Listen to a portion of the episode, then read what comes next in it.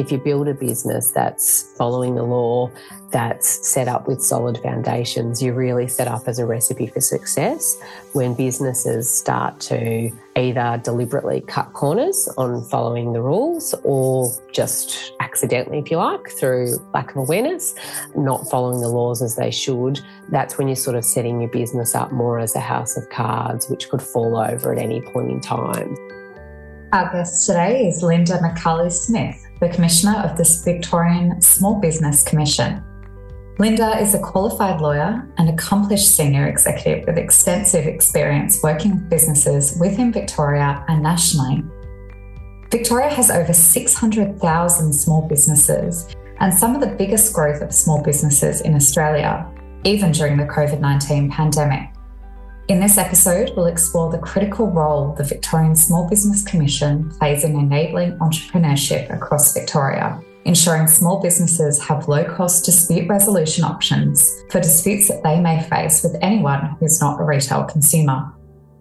Lynda grew up in a setting where she saw her own parents navigate the highs and lows of running a small business firsthand.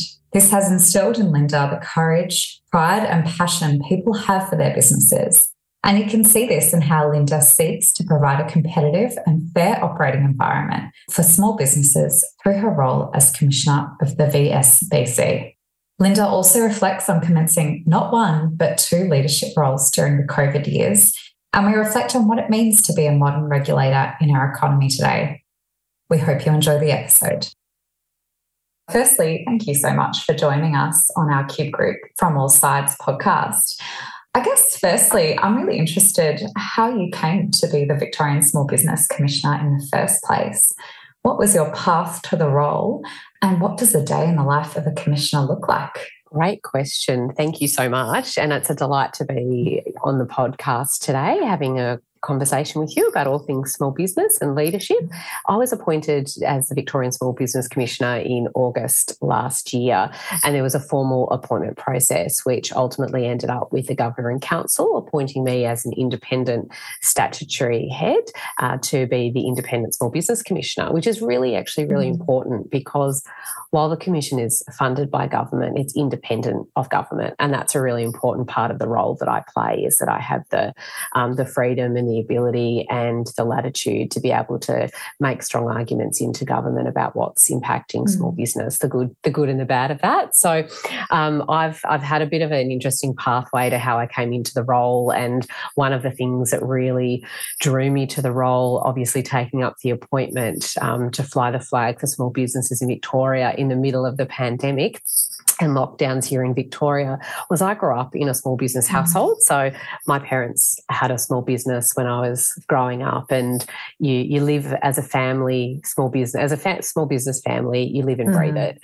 Uh, nothing nothing gets left at the door. And um, their business unfortunately didn't survive the 1990s recession, and that had a really um, incredible mm. impact. I was a teenager. I'm giving away my age now, but um, it had an incredible impact on my life, and I felt the opportunity opportunity to help Victoria's small businesses at a time of great need and to give mm. back. And I've I've spent quite a bit of time as a lawyer, as a regulator of businesses in building construction and in industrial relations, and worked with sort of thousands of businesses right across Australia of all different sizes. So I've seen a lot of when things can go wrong, and I've seen a lot of great things that businesses are doing. So I was really keen to bring that experience to bear. Can you tell me what it was like to join in August last year because if my memory serves me correctly, we were navigating lockdowns around that period and now very much transitioned into an environment of hybrid working.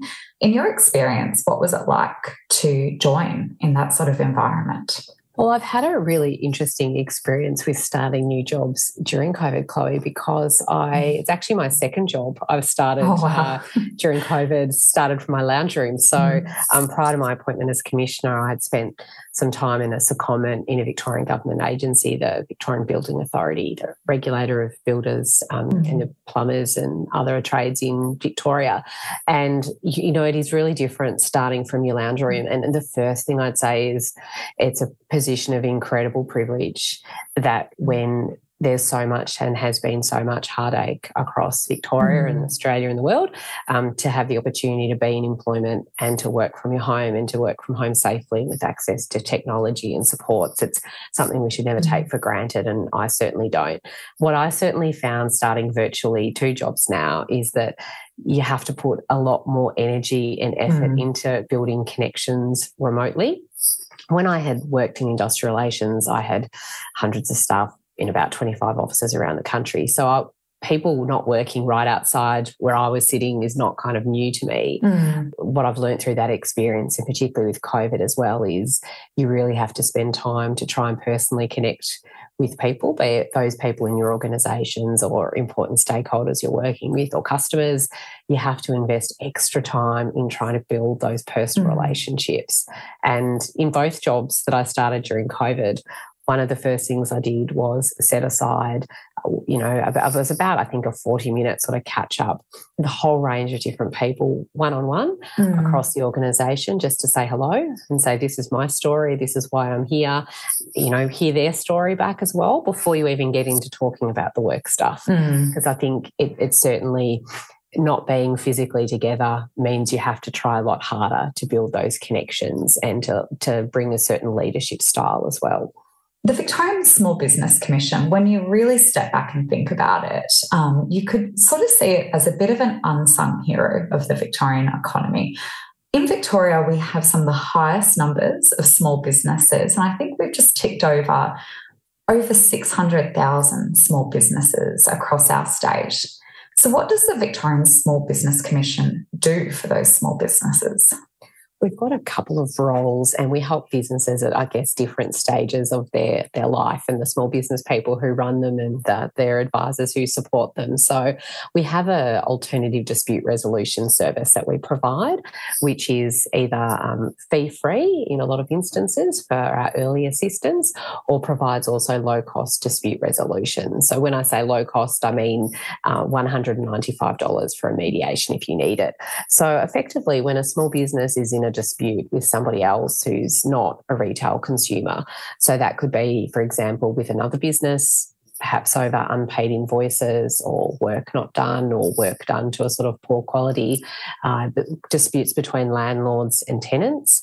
We also assist farmers and their financiers to navigate uh, through debt attached to farms as well, and smash repairers and insurers who sometimes might be in dispute, and owner drivers and forestry contractors as well. So it's a bit of a mixed bag. Mm. And one of the great great things about the Commission in Victoria is under our Small Business Commission Act, a piece of legislation which sets us up, we can help any small business who's in dispute with someone who, as I said, is not a retail consumer. So uh, there are very few limitations on who we can actually help, and small business is not actually defined. Mm-hmm. So we mm. take a really pragmatic approach to that and focus on businesses who um, identify as small and we provide local cost dispute resolution to all of these parties who might be having a dispute.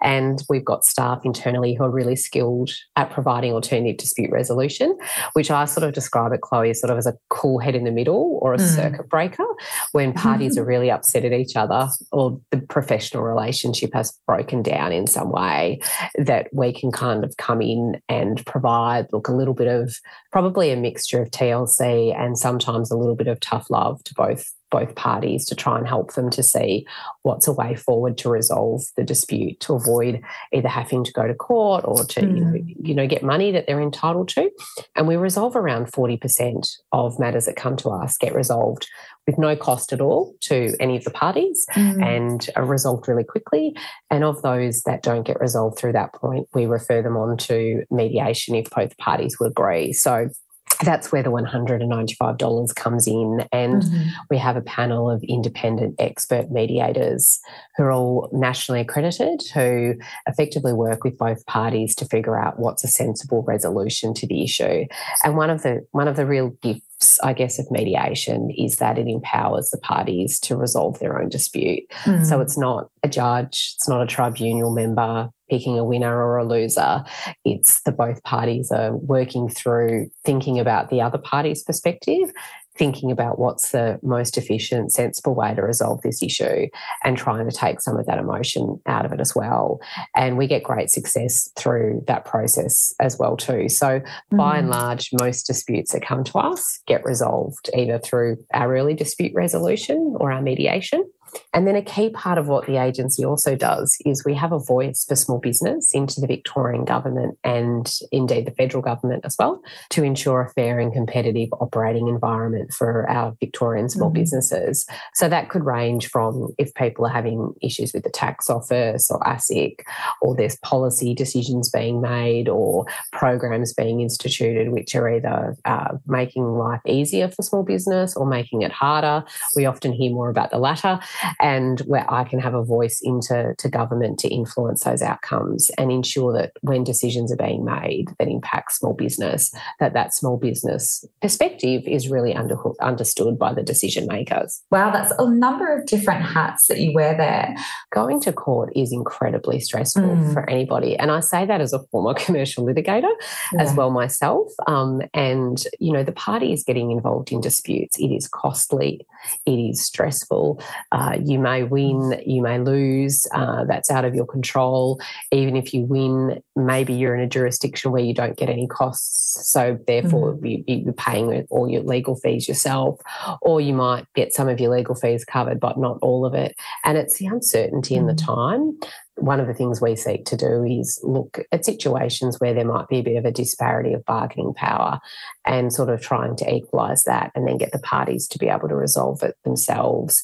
I won't say to a situation where they're happy with it mm-hmm. necessarily, mm-hmm. particularly not at the moment with all the legacy impact of the impact of COVID, but that they can at least live with it. And most importantly, get back to running their business mm. and that their dispute isn't a distraction for them. It's not a drain on their bank account in trying to deal with it. And most importantly, it's not a drain on their mental health in mm. having to have a dispute hanging over their head as well.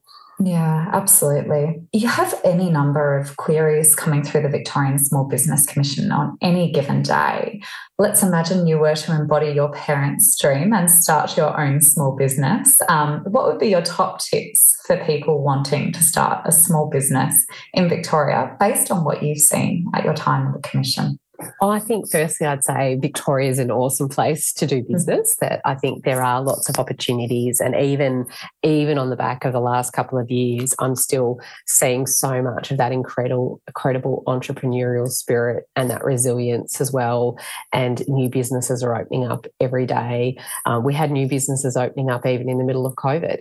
Mm-hmm. Um, that doesn't mean that there are not others who are doing it really tough, but there, yeah, there are certainly um, some really significant green green shoots in the small business sector, probably the top couple of tips I would have would be planning. So, and, it, and it's really tricky because when you're wanting to start your own business, normally it's because you've got a brilliant idea or you're really good at something and you see an opportunity and it's a really exciting time, which is a really positive thing. So, I don't want to rain on that parade, um, but taking the time to make sensible decisions and plan. Um, one thing that we see a bit of here at the Commission is people who have been really excited to start their business and perhaps have signed a lease without finding out if they're actually allowed to use that premises, if the council will let them use that premises for that type of business, which in lawyer lingo is called permitted use. And we sometimes have tenants come to us who've who've signed a lease because they're really passionate and they're excited mm. about their business and they think they've found the best spot and then they go to council to get the permits required and then they find out that actually no they can't operate it. And then they're dealing with a really significant financial contractual issue with a landlord where they've effectively agreed to pay a lease for X period of time and can't run their business. Getting good advisors around you is really important early on. And I think one thing too is even when you're starting out, as you're often people do it as self employed, so just mm-hmm. themselves effectively, making sure you're setting up your structures and thinking about your structures and you're in control of that. Sometimes, and we, we saw this a bit through COVID too, with different grant programs and things, that sometimes people probably had devolved that a bit to their advisors. So they didn't necessarily understand why their business structure was what it was, or they had been kind of told mm. by their advisor what their structure should be. And they just sort of gone along with that getting an ABN. So mm. registering for GST is really important, even if you're not going to be earning enough to pay it. It's it's really important to register for it. Do you incorporate and set up a company? These are all these are kind of all of the the weeds questions that kind of like an issue that can sometimes feel like a bit of a drag on whatever exciting idea or business opportunity you have. But if you if you get this stuff right, you get the foundations right mm. so that mm. you're setting it up so you can grow your business if hopefully it's successful. And of course, you've got solid um, foundations in place in case maybe things don't go as, as much as you'd hoped. The other point is doing research as well. So there's heaps of great information available really freely, particularly on the internet. Uh, local councils um, and the, your economic development mm. officers within your local council. So if you ring your local council and ask to speak to the economic development team, Eco Devs for short, mm-hmm. and have a chat to them about your idea and have a chat and get their advice and perspective on where might be good areas in the area, in the council area to operate, what might be some of the permits you might need if you do, uh, what are some of the training programs or support you can get. So there's a heap of free information available at business.vic.gov.au all to do exactly with this about starting a new business. Uh, and it can take you through a whole range of things about business planning. Even if your business plan's only one page, it's a good idea to sort of jot down and mm. go, what are you what are you aiming for? I, I know that a lot of people have had success when starting out in their small businesses too with staying in their their normal job to start with a little bit sort of that good old side hustle mm-hmm. and and so that you've got cash coming in because that's probably one of the biggest challenges when you are starting a business is uneven cash flow. Uh, so you might be doing work while you're often doing work for customers. If you're in a service industry, for example, well then you've got to bill them say at the end of the month, and then they've got time to pay, mm. and that's if they pay on time. So having a little bit of um, regularity of cash flow and security of dollars coming in can kind of help you dip your toe in the water as well. But it's yeah. ex- exciting when you're starting a business. You reflected earlier that you saw lots of small businesses cropping up during COVID. And I think we all saw around us how small businesses where we lived were quick to adapt to the changing conditions of COVID. Um, I saw many uh, restaurants convert very quickly to takeaway and a whole number of different ideas popping up out and about. What were your main reflections on the challenges that small businesses have faced during the period of COVID and also just following, um, I guess, the most intense period of COVID, where we start to see life start to transition back to normal now.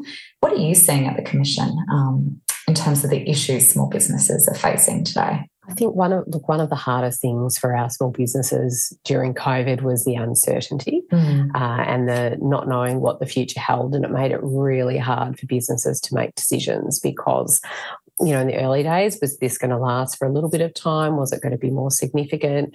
Um, I, I, don't know that any of us ever thought we'd still be talking about COVID, mm. you know, two and a half years later.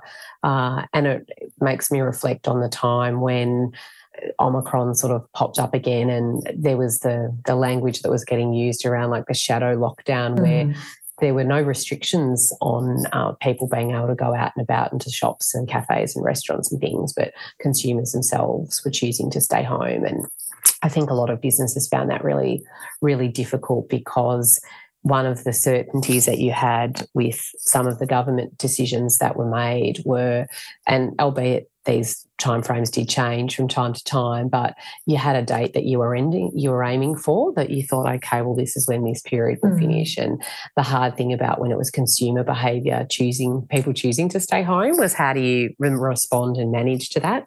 Of course, our businesses in our central business district in Melbourne in particular, but you know, not only Melbourne, around in our larger regional cities too, is that that imp- ongoing impact of what's happened in the workforce and how that's fundamentally mm. changed. And so businesses now are need, needing to look at and say, okay, well, CBD in Melbourne is booming of an evening and on the weekends.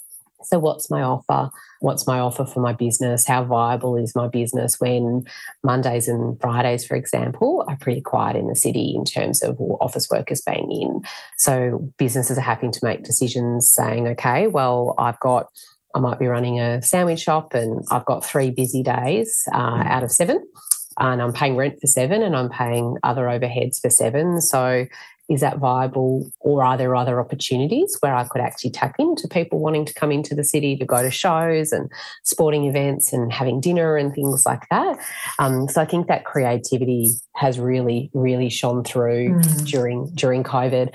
And you're right about the two speeds. I think there are lots of um, there are some businesses who are doing incredibly well and you know don't like to shout it from the rooftops but are probably making more money than they they mm. ever had they ever had um, because people were redirecting their money into their industry or their particular business uh, and or they'd made had to make business changes uh, such as QR codes and things like that or automation or using technology more and running their business to help get through some of the um, check-in responsibilities mm. but then also the staff shortages and now looking at going well my business is op- actually operating much more efficiently than it has. And then at the flip side, you've got businesses who are still carrying a lot of debt from COVID. So that could be rental debt that they've deferred. Uh, that might be money that they owe to the tax office. Mm-hmm. Um, and usually, if you're owing money to your landlord, you almost invariably will be owing money to the tax office and and then often to others as well. And that could be you might have loaded up on your credit cards, redrawn on your home if, if you have a home, uh, or borrowed from family and friends. So I think that's one of the challenges now for some businesses to navigate through that because effectively now they need to be more profitable than they've ever been before because they're having to service debt that they haven't previously previously had.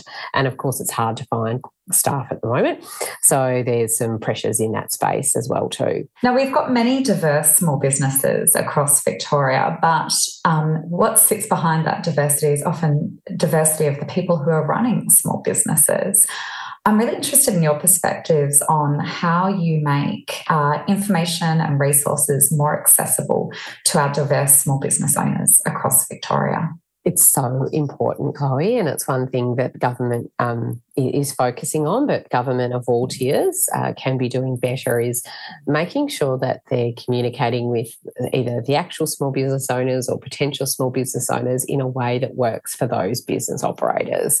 Because our small business businesses in um, Victoria are not a homogenous group, and that's mm. that's a good thing um, that they are also so different and unique in their own way. But connecting into where those businesses are already doing business, so that could be um, through software companies that are providing their um, mm. bookkeeping and their business management sort of technology. That could be through local chambers of commerce or traders associations, community groups where people are connected to as well. But it's really I think, beholden on government to go to where the businesses are doing their business or living their lives mm. rather than expecting businesses to have to come to, to government to seek to seek help. I think um, there are some really good resources and support that are available from government, and it's really important that that gets out to as diverse a range of our small business people as possible. Fantastic. Could you share some examples of where the Victorian Small Business Commission has maybe gone to where businesses are doing business? We, we make a point, and me, me personally, of course, as commissioner, in terms of getting out into our regions, and mm. that's really, really important. So, doing things such as walking the local high street, if you like, in communities and talking to actual small business small business owners is really important. We've also worked really closely to build relationships with a whole range of different as I said, associations, traders associations, chambers, councils who are dealing with businesses every single day. So we've been working on developing networks across all of the um, all of the councils across Victoria to make sure we're connected into them really strongly and to their businesses themselves. And it's one of the upsides of we have to look for a silver lining through the COVID years. It's the you know how much we've all adopted technology. Mm. So all of a sudden, I can do a webinar uh, and that can be um, recorded. And any business across, well, Victoria or even the world, if they really wanted to watch, uh, can access that at any time in a time that suits them. They can save it, that they can come back to it. So I think what we've really tried to work on at the Commission is really making sure that we're making sure interactions with us are as easy as they can possibly be and as valuable for, for businesses. Um, I think we've got more to do in terms of connecting with communities where the language other than English is spoken, and there's a lot more that we can we can be doing in that space. So that's a key priority for us over the next couple of years is to strengthening our relationship with communities where English is not not spoken uh, or their challenges in terms of people understanding potentially the Victorian context or the mm-hmm. Australian mm-hmm. rules around doing business. And we want to make sure that we really encourage that those businesses where we might have migrants, we've got an incredibly um, rich and diverse refugee community here in Victoria as well. How do we partner with, with those people to be able to support them in building up their own economic development and growing jobs for themselves and for their families as well. How would you respond to someone who says that um, regulation can be a threat to innovation and growth in our economy? What would you say to a comment like that? I think what we need is a is a healthy environment where there are frameworks for people to be able to operate their business mm. safely and lawfully, um, but not in a way that's overly constrained. But recognizing that, unfortunately, human nature being what it is, there are some people who will look to take advantage of others. Um, and that could be uh, to take advantage of other business people, that could be take advantage of their employees, if you like. So, mm. one of the things which regulation provides to small businesses is a level of confidence and certainty around what are the rules.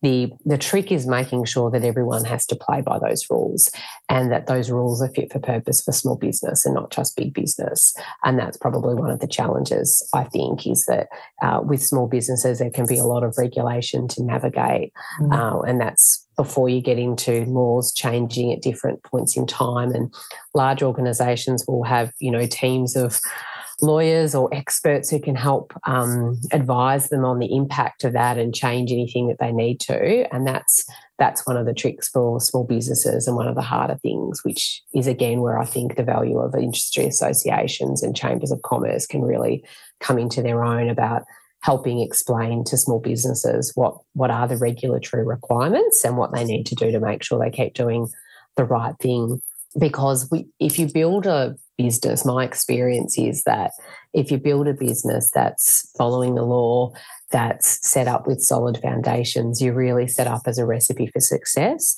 When businesses start to either deliberately cut corners on following the rules or just accidentally, if you like, through lack of awareness, uh, not following the laws as they should, that's when you're sort of setting your business up more as a house of cards, which could fall over at any point in time. So I think that look, there's a balance about making sure regulation is fit for purpose. Mm. So businesses aren't overly regulated. And one of the questions I constantly have into government regulators is what harm are you seeking to prevent or what risk are you seeking to seeking to manage and how is this helping rather than just a you know building scaffold of rules that have existed for a long time and that everybody just it's the rules. Like okay mm. well what's what's this regulation seeking to achieve? Is it achieving it? And is is the benefit to the community is that does that justify the impost on the business of having to jump through that hoop? Um, that's a work in progress i would say. Yeah. i love that. That's such a simple practical straightforward question. What harm are you seeking to prevent because that's why we have regulators in the first place. Um, and it's often a question we ask the public purpose organisations that we work with what would happen if you didn't exist? Yeah, that's um, right. And it can really centre people's thinking about the why, and particularly mm.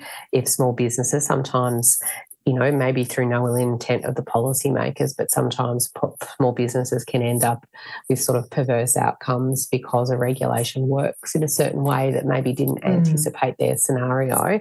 And you sort of you, you get back to the basics of gosh, is this was this person actually doing something really bad or not, or did they just make a mistake, or mm. why why do we require this business to get all these different licenses and permits and why do different councils require businesses to navigate those requirements in different ways?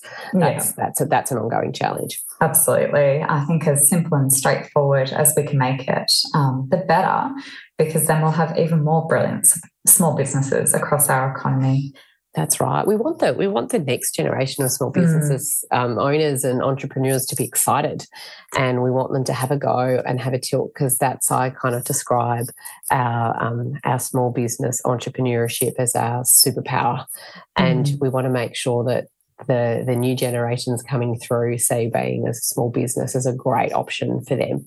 Yeah, fantastic. Amanda, you've touched on um, a few of aspects that we are seeing in modern regulators throughout our conversation already today. They're things like becoming really evidence based, investing in education, and also that all important partnering. You've alluded to partnering with people like industry associations to ensure you're tapping into the different small businesses that exist across Victoria. What do you see as key to being a modern regulator in today's society? I think having that really laser light connection to your core purpose about mm. why why you exist in the first place and being really honest and open to being able to use your data to be able to inform your policymakers and your authorising environment about whether or not your mm. regulations are fit for purpose. Um, every regulator should aspire to ultimately do themselves out of a job. Mm-hmm. Now, human nature is that there's always going to be naughty people. So um, it's it's it's that's probably a utopian aspiration, but it is a really important reflection of regulators that it's not they're not doing work just to you know to keep themselves in a job, but what mm. are you mm. doing to prevent the harm? What are the what are you doing to prevent people making mistakes in the first place? We know that um, we know from a regulatory perspective that there'll always be that very very small percentage of people who will always do the wrong thing and their regulators need to be throwing the book at them and putting all their energies into them because no one wants them in the marketplace at all. But by and large, the vast mm. majority of people will do the right thing if it's as easy if it's easy enough for them to do the right thing. So how do you invest in that preventative piece and that education, that education piece? And using the data, as you said, sort of really evidence-based, proper, risk-based and proportionate and not not putting everyone in the same bucket but being mm. really thoughtful and sophisticated or nuanced and and with access to data and technology and artificial intelligence and the like there's no excuse for any of our regulators operating in any any different kind of way yeah absolutely i think what you said there there's only a smaller percentage of people who do set up to do the wrong thing um, reminds me of i started life in internal hr and there was one company that i stumbled upon whose was their social media policy was just don't be an idiot. you know, sometimes that's all people really need. yes, just keep it simple. Keep the yeah. message, keep the message simple. Absolutely. Well, Lynda, thank you so much for meeting with us today. It's been really fantastic to learn more about the Victorian Small Business Commission, uh, the sorts of businesses you support, um, and your important role in the Victorian economy. I'm really interested in closing. What's your one last message for small business owners today? look after yourselves because you only get one you. And small business is really exciting, but it's really uh, it takes up a lot of your time and your headspace as well. Um, so stay up to date, date, with all your health checks. Um, stay stay on top of all of that sort of stuff, and also look after your mental health as well. Uh, it can be tough at times running a business, and it can be lonely, as you said before as well. And there's extra pressures that small business owners have that employees just don't.